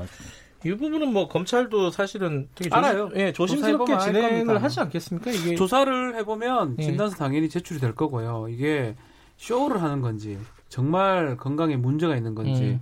뭐 충분히 알 수 있죠. 왜냐하면 음. 대화를 한 몇 번만 나눠봐도 이 사람 몸 상태를 알 수가 있거든요. 네. 계속 지금 5차례, 6차례 지금 조사를 했기 때문에 아마 조사하는 사람은 뭐 충분히 알고 있지 않을까 생각이 듭니다. 어, 일단 오늘은 어, 뭐 정치적인 입장보다는 수사가 어떻게 진행이 될지 이 부분을 좀 어, 예측을 해보고 네. 전망을 해보는 시간으로 삼으면 좋을 것 같은데요. 일단 어, 그 얘기부터 하죠. 어제 어제가 대 어제가 지법 서울지법 음, 네 국정감사였죠. 국정감사였죠. 거기서 그 조국 장관 이제 전 장관 동생 영장 기각 문제가 굉장히 뜨거웠어요. 예, 명대권 판사를 그 증인으로 채택을 한 해만 해가지고 한참 시끄러웠죠. 그 자유한국당 쪽에서 증인으로 채택하자 영장 판사를 이거 어떻게 봐야 됩니까? 이거 이랬던 적이 있어요? 일단? 저는 지금까지 영장 판 그 판사를 재판과 관련해 가지고 그 국정감사장에 불러온 사례를 본 적이 없습니다. 음. 그리고 그 판사를 좀 데려와야 되지 않느냐라는 얘기가 나왔을 때 모든 사람이 아이 그건 아니다라고 다 말렸었지 이렇게 정말 그 꼭 판사를 증인석에 세워야겠다라고 이렇게 해서 그 파행이 될 정도로까지 한 사례는 제가 처음 봤어요. 이게 사실은 뭐 저희도 여기서 얘기를 했지만 영장이 기각할 수 있는 충분한 사유가 있었거든요. 뭐 발부를 해도 됩니다. 그렇지만 이게 무조건 발부가 돼야 되는데 기각된 사례가 아니고 장영진 기자가 또 사례를 다 뽑았죠. 3년만 없었지 뭐 그 이전에는 뭐 신정아 씨를 비롯해 상당히 많았습니다. 포기했는데 발부된 경우가 아, 그래, 기각된 경우가 예, 예. 그런 것들을 봤을 때는 이거를 계속 주장하는 거는 정치적 공세에 가깝고 오히려 저렇게 얘기하는 게 삼권 분립을 좀 침해하는 상황이 아닌가 으흠. 비판을 할 수가 있죠. 그렇지만 국감장은 좀 다르다고 봐야 되거든요. 그렇기 때문에 그런 부분은 조금 두고두고 놀라야 될 것으로 보입니다. 참고로 말씀드리면 지금까지 이제 영장이 기각 그 영장 실질 심사를 포기를 했는데 영장이 기각된 사례가 꽤 있어요. 사실은 보면은. 네. 그 여택수 전 청와대 비서관 역시도 영장이 기각이 됐었어요. 그 영장 실질 심사를 포기했는데. 음. 그다음에 그런 경우도 있을 뿐만 아니라 신정아 씨도 아까 말씀하셨듯이 네, 네. 신정아 씨 같은 경우도 그런 경우가 제법 있고요. 그러니까 음. 쭉 보면은 그 최근 몇 년 동안 그러니까 최근 3년 동안 서울중앙지법에서만 없었을 뿐이지 네. 꾸준히 이어왔고요. 그런데 이걸 가지고 또 문제 삼는 것도 웃기는 것이 영장 실질 심사를 포기하는 사례가 0.5%밖에 안 돼요. 그러니까 의미가 음. 통계적으로 의미가 근데 거기서 없어요? 또 기각되는 사례를 또 찾아내려면은 더 적을 수밖에 없거든요. 그러니까 이걸 통계적으로 의미가 있다고 볼 수가 없는데. 그러니까 기각 영장 실질 심사를 포기한 이유가 몸 상태가 있다라는 건 보도가 다 됐잖아요. 네. 연기 신청했는데 안 받아들이니까 네. 포기했는데 그런 거 다 빼고 이렇게 정치적 쟁점 삼는 건 맞, 지 않는 것 같습니다. 검찰이 일단 어, 조국 전 장관 동생에 대해서 영장을 재청구하겠다는 거예요. 그렇죠. 그렇죠? 재청구하면 또 어떻게 될지 모릅니다, 이거. 그죠? 그렇죠. 그것도 모르죠. 예. 그러니까 사실 뭐 지금에 와가지고 검찰이 이렇게 물러서는 것도 좀 우스워요. 지금 음. 여기서 물러서 버리면은 지금까지 강공을 펼쳤던 이유가 조국 장관의 사퇴가 목적이었다는 걸 스스로 자인하는 꼴이 돼버리고. 그러니까요. 이게 사실은 어, 검찰 입장에서 생각해 보면은 고민이 많이 될 거예요. 이 수사를 음. 어떤 온도로, 그렇죠. 어떤 속도로 진행을 할 것인가. 갑자기 속도를 늦추는 것도 이상하고 그렇다고 또 하던 대로 또 계속 하는 것도 어떻게 판단할까? 이 어떻게 보십니까? 딜레마입니다. 예, 상을 한다면 저도 육군 본부에서 뭐 검찰 검사할 때 네.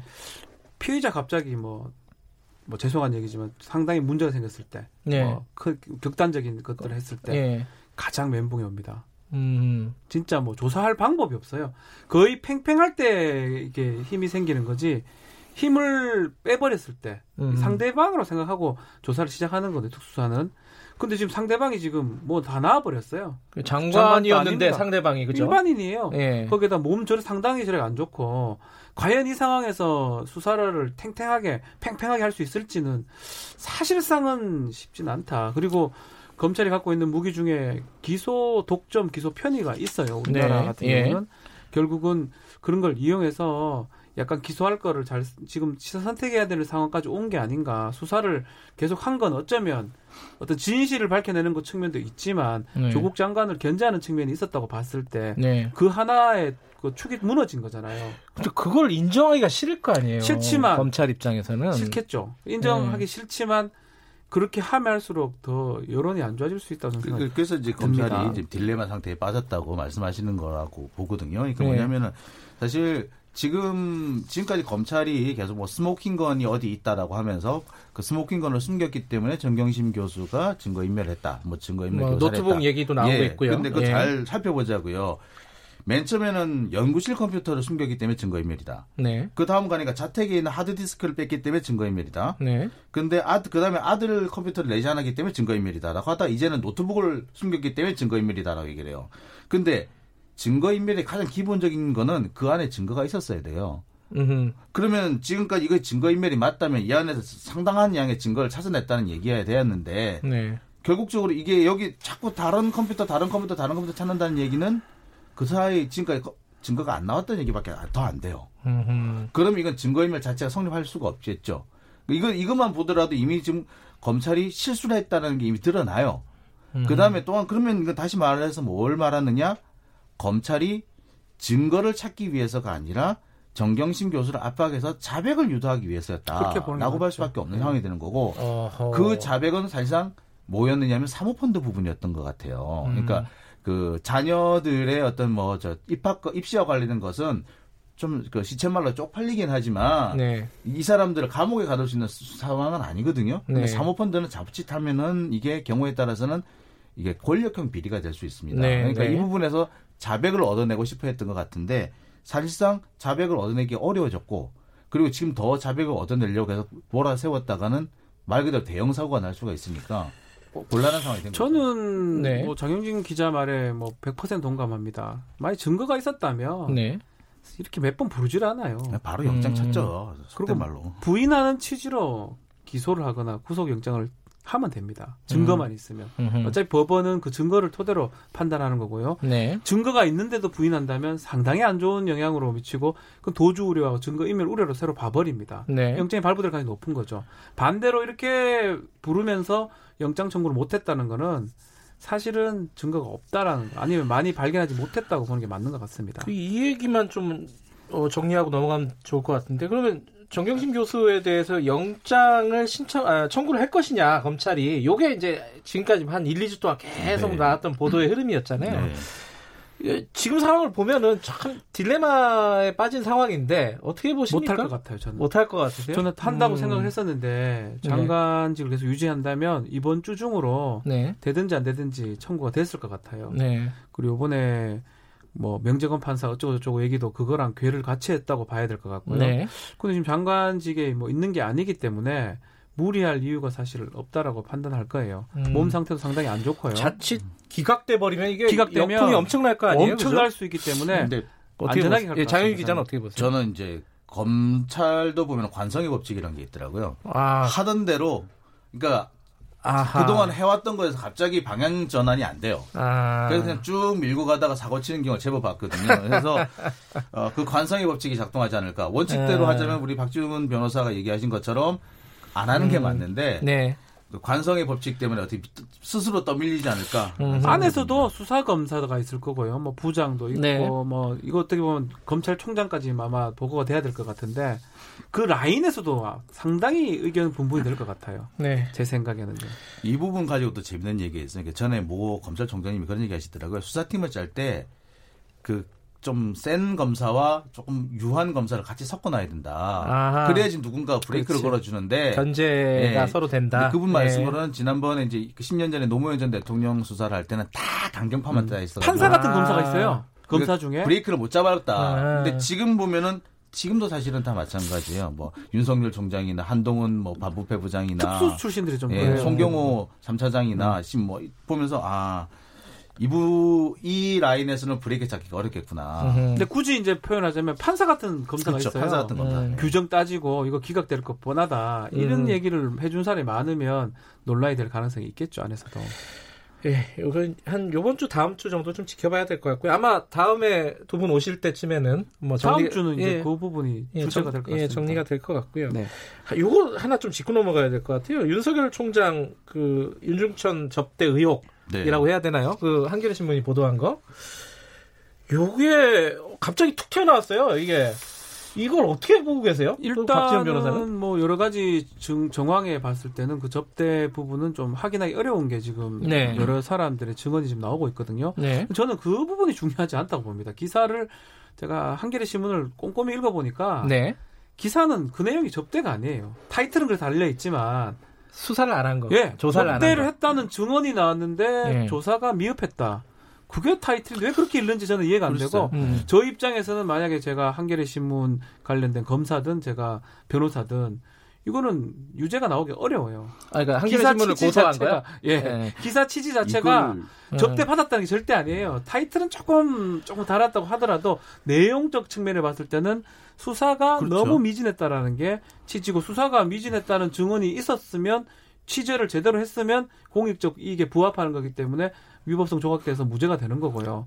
이게 그게 아니고 수사 자체가 아니 다른 얘기가 나온다면 어렵게 지겠죠. 근데 진상조사단 관계자들이 입을 모아서 이구동성으로 이거 혐의 안 된다. 그 그러니까, 말은 있었는데 조사할 만한 사안이 아니었다라고 얘기하잖아요. 그거는 제가 볼 때는 말이 안 된다 생각해요. 네. 조국 장관의 그 기준에 맞춰서 보면은 이건 조사 한 100, 한 1000번쯤 했었어요. 기준이 너무 돼요. 올라가 버린 거 아니에요? 그렇죠. 이거는 그거 아니 그거는 네. 윤석열 총장이 자기 스스로 한 것이기 때문에 음. 그거는 어쩔 수 없어요. 자기가 조국 장관한테 그렇게 높은 잣대를 요구를 했으면 자기도 역시 마찬가지죠. 근데 지금 벌써부터 좀 문제가 있는 게 기자를 고소를 했단 말이에요. 그렇죠. 검찰총장이 예. 이거는 뭐냐면 사실상 재 처벌을 해라고 말과 똑같은 거예요. 그런 거 보셨어요? 검찰 출입 지금까지 처음 하셨잖아요. 봤어요. 최동욱 총장 같은 경우에 민사 소송을 냈어요. 아 민사로. 예. 예. 그렇기 때문에 음. 이런 걸 보고 뭐라 그러냐면 전략적 봉쇄 소송이라고 얘기를 합니다. 음. 부정적인 보도가 확산되는 것을 막기 위해서 소송을 제기하는 것을 말하는데 음. 이 같은 경우 대표적인 전략적 봉쇄 소송이라고 볼 수 있고 그게 아니면은 윤석열 총장이 이 자기 그, 그 직원들이나 부하를 시켜서 쟤좀손 좀 봐라고 한 거죠. 이걸 윤석열 총장의 표현대로 그 어법대로 그대로 얘기하면 음. 검사가 깡패인 겁니다, 이거는. 그러니까 사실은 무기가 대등하지 않죠. 총장이 음. 부하한테 그 보도된 7시간 만에 지금 고소를 아니, 조사가 윤석열 총장 툭 하면 검사가 깡패입니까 이러는데 이렇게 하면 검사가 깡패가 되는 거예요. 이게 참 층위가 여러 가지가 있습니다. 이 윤석열 총장이 기자를 고소한 게 또 논란이 있을 수 있고 이 기사가 적절한 기사였느냐. 그러니까 그거는 뭐 두 번째 예, 또 다른 논란이죠. 이게 나눠서 네, 생각해야 네, 그러니까 적절성의 문제는 이거는 법원에서 판단 그 형사적으로 판단할 문제는 아니에요. 예. 저는 조국 장관이 만약에 이제 조국 장관이 이제 사퇴를 했지만 전 네. 장관이 이런 식으로 고소를 했으면 고소 한 천 개 정도 했을 거예요. 언론기관 상대로. 그렇죠. 거의 매일 한두 개씩 했었어요. 검찰총장보다 아. 상관이에요, 사실은. 지금은 이제 아니지만. 그 얘기를 좀 드리고 싶어요. 그래서 한편으로 보면 그렇습니다. 뭐 외압 논란 나오, 나오는데 이게 외압이 무슨 외압입니까? 지금 검사가 지금 어느 검사가 그 법무부 장관을 뭐 자기 장관으로 보겠습니까? 아무도 안 보는 그러니까 그런 상황에서 무슨 외압입니까? 말도 안 돼요. 어, 박지원 의원은 그렇게 예상했습니다. 취하할 거다. 취하해야죠. 아, 네. 취하 아니 취하를 하더라도 이미 네. 윤석열 총장은 이미 그걸 얻었죠. 성과를 얻었죠. 알겠습니다. 이 다음 주쯤에는 조금 마무리 정리할 수 있는 시간이 됐으면 좋겠는데 그렇게 예, 예상은 뭐 끝나지 않을까 싶어요. 네. 뭐 있었으면 몰라. 알겠습니다. 다음 주에 뵙겠습니다. 고맙, 습니다 네, 감사합니다. 감사합니다. 박지훈 변호사, 장용진 아주경제 기자였습니다. 김경래 최강 시사 듣고 계신 지금 시각은 8시 47분입니다.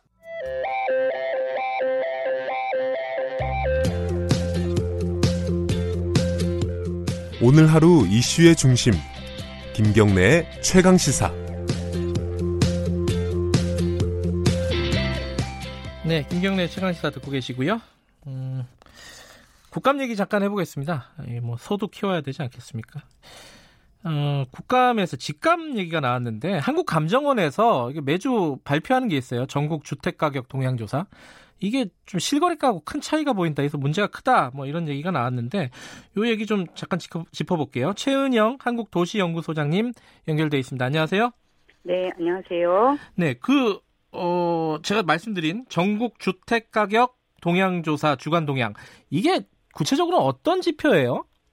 네, 한국감정원이 매주마다 네. 시군구별로 발표하는 아파트에 대한 가격 지수인데요. 예. 이게 원래는 월간으로 그 발표되던 것이 2009년부터 갑자기 주간 음. 단위로 음. 발표되고 있어요. 예. 근데 이제 이게 조사 통계라고 하는데 조사를 해서 발표하는 것이거든요. 예. 근데 이제 통계청에도 주간 단위로 조사 통계가 발표되는 건 없고요. 예. 다른 나라를 봐도 이렇게 주택 가격이라는 건 워낙 변동폭이 크고 하는 네. 통계이고 신뢰도가 굉장히 중요하잖아요. 예. 그런 면에서 주간 단위로 그 통계가 나오는 나라는 없고요. 대한 네. 안에서는 그리고 이게 그러니까 일반적으로는 분기별 3개월 단위로 발표되는 게 일반적입니다. 몇 가지 궁금한 게 생기는데 어, 네. 조사를 한다는데 실거래가를 바로 이렇게 주간 동향에 네. 넣는 게 아니라 뭔가 다른 네. 방법인가요? 어떤 방법으로 조사해요? 그러니까 저희는 지금 실거래가를 60일 아, 이내에 신고하게 되어 있거든요. 그렇죠. 내년 네. 2월부터는 이게 이제 30일로 바뀌지만 네. 그러니까 즉각 즉각 반영하기는 힘든 건데요. 그러니까 결국 실거래가를 즉각 즉각 조사 그 신고가 신고 유예 기간이 있기 때문에 바로바로 알 수가 없는 거거든요. 네. 근데 이 주간 동향은 그걸 마치 바로바로 알수 있다라는 걸 전제하고 조사를 하는 거잖아요. 그 어. 주에 자료가 바로 나오는 거기 때문에 그런 면에서 결국 실거래가도 아니고 그렇다고 이제 시장의 호가도 아닌 네. 뭐그 중간의 값이 나오는 것인데요. 그게 발표되고 있는 건데 근데 얘가 얼마나 정확한지를 좀 잘 안 들여봤던 것 같아요 그 동안에. 그러 근데 이 또 하나 궁금한 점은 2009년부터 주간으로 발표를 했다고 하셨잖아요. 네네. 왜 그랬을까요? 이렇게 좀 무리한 어, 지표라고 생각을 누구나 상식적으로 할 수 있을 것 같은데.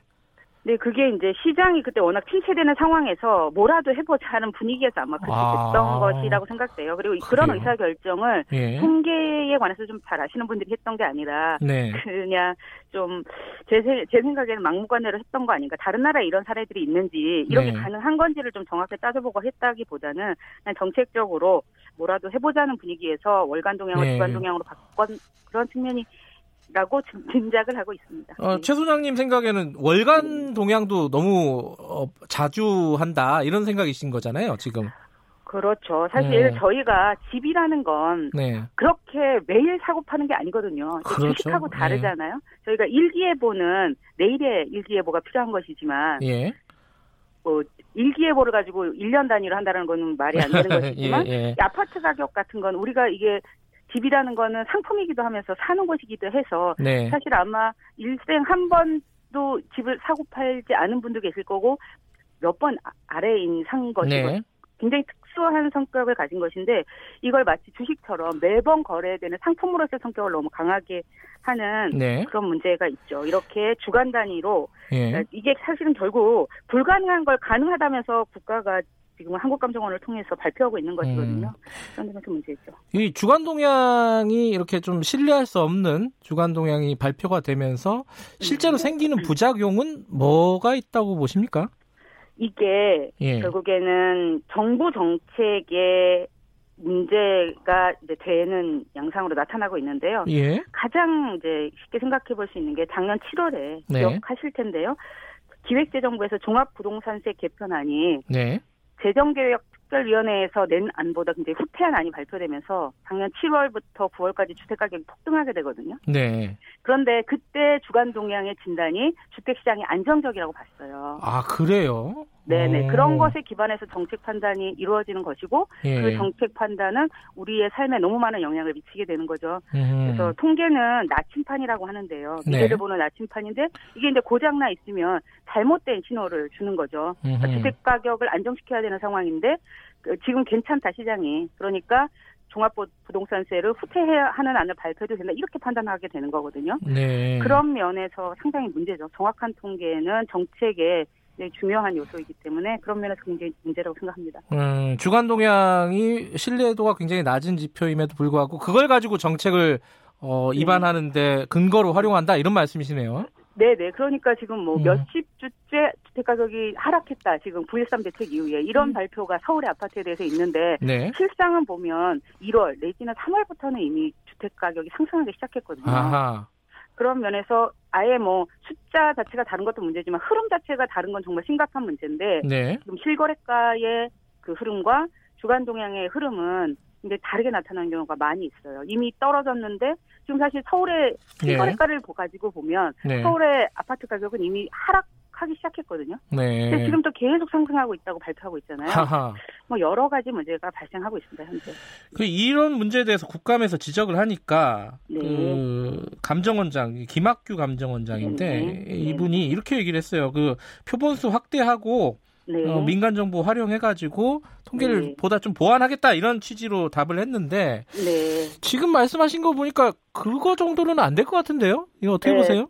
네, 당연하죠. 그게 표본수를 확대한다는 건 지금 한 8천 개 정도를 가지고 네. 200개 정도의 시군구에 대해서 발표하고 있거든요. 표본수가 한 시군구당 50개 정도. 그러니까 음흠. 강남에 50 포를 가지고 강남 전체의 가격을 지금 내고 있다는 얘기거든요. 아하, 예. 그러니까 그게 이제 문제가 있는데 본질적으로 그, 네. 그 부분도 문제이지만 근데 주간 단위로 그런 걸 조사할 수 없다라는 게 더 근본적인 문제여서 네. 표본 수를 늘려서 해결할 수 있는 문제는 아닌 거죠. 음흠. 그리고 더더군다나 민간 정보를 가져오더라도 실거래가 정말로 실제로 거래가 일어나는 가격을 정확하게 반영할 수는 없어요. 음. 민간 정보를 가져온다는 건 호가를 더 많이 반영한다는 그렇죠. 거고 예. 그거는 더 부정확해질 우려가 큰 거죠. 음. 차라리 좀 저희가 속보성을 포기하고 네. 정확한 자료를 발표하는 게 중요하다면 다른 나라도 다 그렇게 발표를 하는데요. 네. 한달 정도 있다가 발표하는 거예요. 한 달 전에 가, 격이 어떻게 바뀌었는지를. 음. 지금은 즉시 즉시 내는 시스템이 되다 보니까 저희가 어느 숲을 지나갈 때 딱 그 상황에서 어떤 숲인지는 알 수, 알기가 힘들지 않습니까? 네. 일정한 기간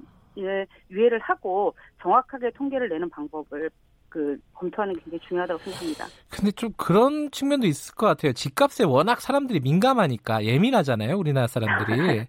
그러니까 빨리빨리 뭔가 정보를 속보를 원하는 거죠, 이제.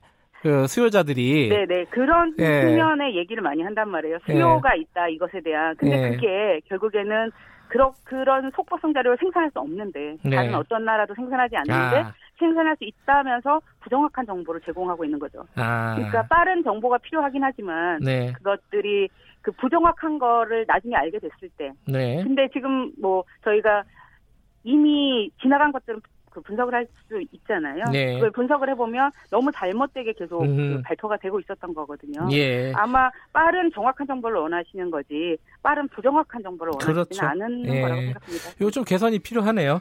네, 오늘 말씀 감사합니다. 네네. 한국도시연구소 네. 최은영 소장님이었고요. 10월 어, 15일 화요일 오늘 뉴스가 굉장히 많았네요. KBS 일라디오 김경래 최강시사 오늘은 여기까지 하겠습니다. 저는 뉴스타파 기자 김경래였고요. 내일 아침 7시 25분 다시 돌아오겠습니다.